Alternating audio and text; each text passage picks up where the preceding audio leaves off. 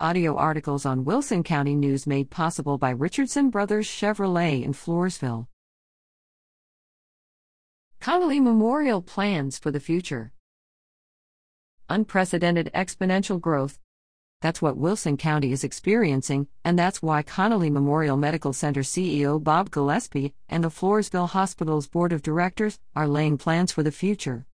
We're working on strengthening and expanding our services and purchasing equipment, Gillespie told the Wilson County News.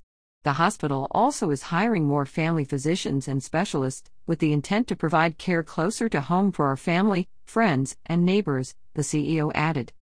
The hospital has partnered with the Consolata Healthcare Foundation to purchase a new CT scanner with angiogram capability to assist the medical center's cardiologists Another way Connally Memorial is enhancing patient care and services. A recent survey has provided information to help the hospital determine where else efforts should be focused. We're still measuring data to determine what our next services should be, Gillespie explained. As he and the board work with physicians and staff to explore areas for growth, they're also keeping tabs on existing needs. The past 18 months saw the medical center, like hospitals around the world, grapple with caring for COVID 19 patients. But the numbers have dwindled dramatically since August, Gillespie said, and the hospital only had one inpatient COVID 19 case recently. But they're keeping a close eye as numbers have trended upward in other parts of the country in recent weeks. Gaining ground. Meanwhile, Connally Memorial and its clinics have seen more people seeking services locally.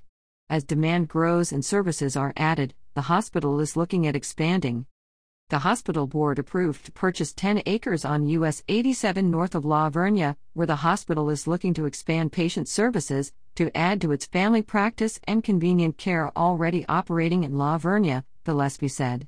The hospital is working with the Texas Department of Transportation regarding access to the site. Traffic studies will help plan turn lanes and more before construction begins. Another purchase of land adjacent to Connally Memorial in Floresville will help expand the medical center's footprint. Part of the property will help expand parking capability, according to Gillespie. On certain days, we're busting at the seams on the main campus, he explained. Supply chain. Although the hospital has seen increased demand for services, staff have found decreased availability of some medical supplies. But we've found suitable replacements for many items through our vendors, Gillespie said. By working with other hospital systems in the area to share where they can, all the medical facilities have been able to keep their supplies up to par, he added.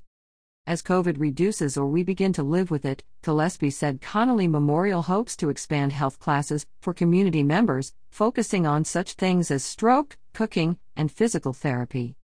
In addition to community classes, the hospital is working to partner with schools and has already with the La Vernia Independent School District to provide training for students in nursing, radiology, and other areas.